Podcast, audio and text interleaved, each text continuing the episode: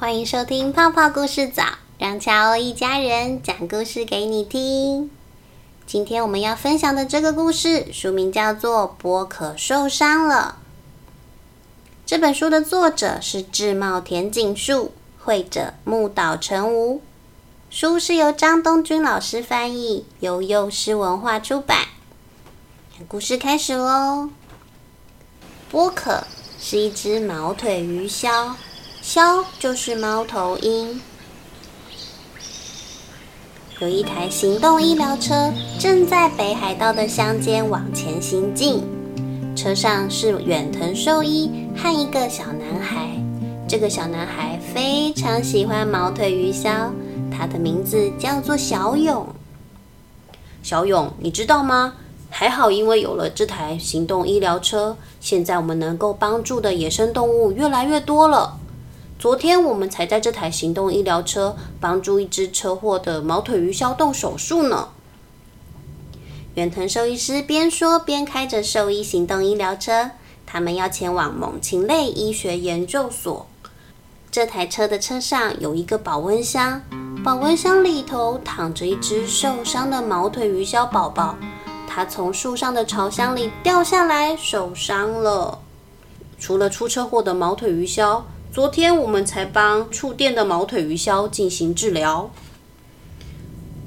出车祸跟触电啊，小勇喃喃自语：“要是没有汽车或者是电线就好了。”小勇他知道，现在北海道的毛腿鱼鸮只剩下一百四十只左右，每一只毛腿鱼鸮受伤或者是失去生命，他都觉得很难过。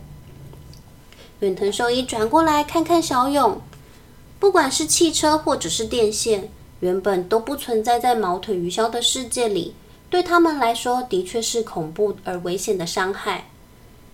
但是如果我们的生活中没有了汽车或电线，人类的生活会变成什么样子呢？车子继续前进。前方就是小溪流了。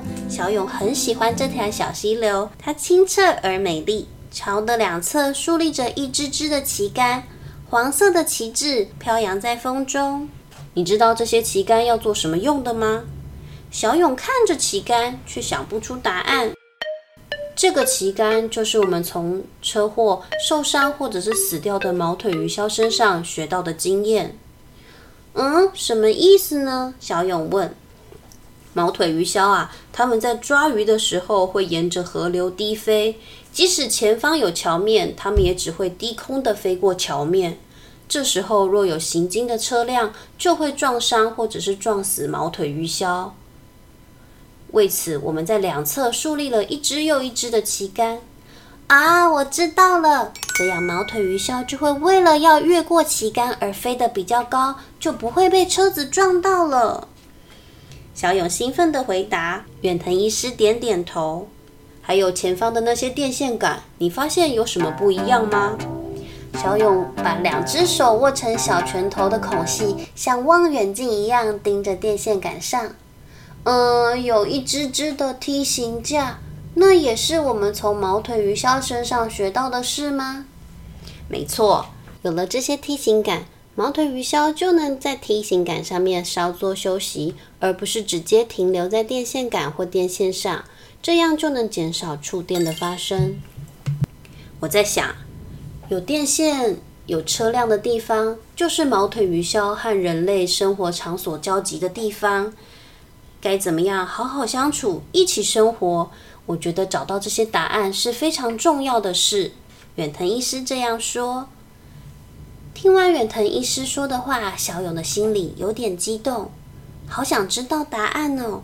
如果每个人都能够喜欢毛腿鱼鸮，为毛腿鱼鸮多想一点，我想就能够一起生活了。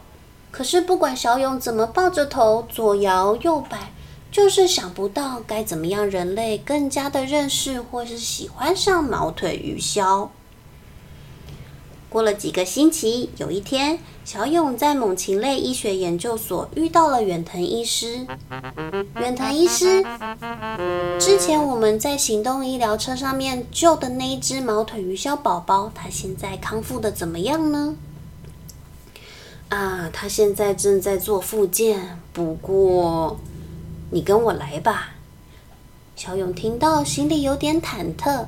他跟在远藤医师后方，到了猫头鹰栖息的蓝色。你仔细看，这就是那一只毛腿鱼鸮宝宝。小勇仔细的观察了一阵子，随着小勇的目光，毛腿鱼鸮的脖子逐渐倾斜，它有点歪，有点歪，像时钟的分针一下绕啊绕，然后咕咚，毛腿鱼小宝宝的头整个上下颠倒了。远藤兽医说，他的脑部应该有点损伤。是没有机会康复了。看来我们没办法把它也放回森林，所以我们希望能够尽可能让它在这里跟我们一起过得幸福。小勇望着毛腿鱼鸮，在这里幸福生活，跟我们人类一起。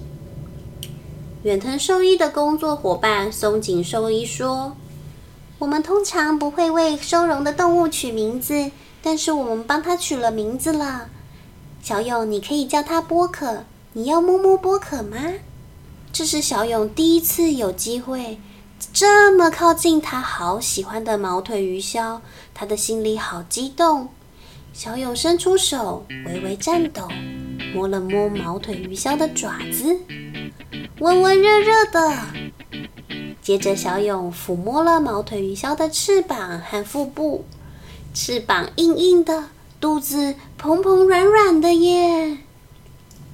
就在这时，波可把翅膀张开，哇，好大的翅膀哦！正面和背面的纹路也都不一样呢。远藤兽医问：“你现在心里有什么感觉呢？”小勇心里好激动，他高兴的说不出话，有好多想法在他的心和脑海中跑着。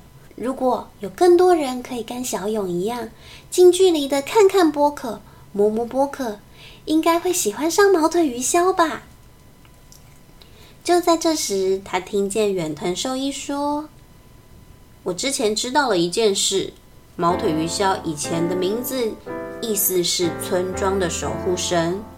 知道这件事之后，我就想，毛腿鱼鸮以前应该跟人类的相处是十分靠近的。”尊重、和谐，一起生活在同样的栖地上。我也这么觉得。要是能够亲眼看到波克，大家一定会喜欢波克，这样人类跟毛腿鱼鸮之间的感情就能靠近一点。远藤兽医微微笑的看着小勇，目光移到了波克身上。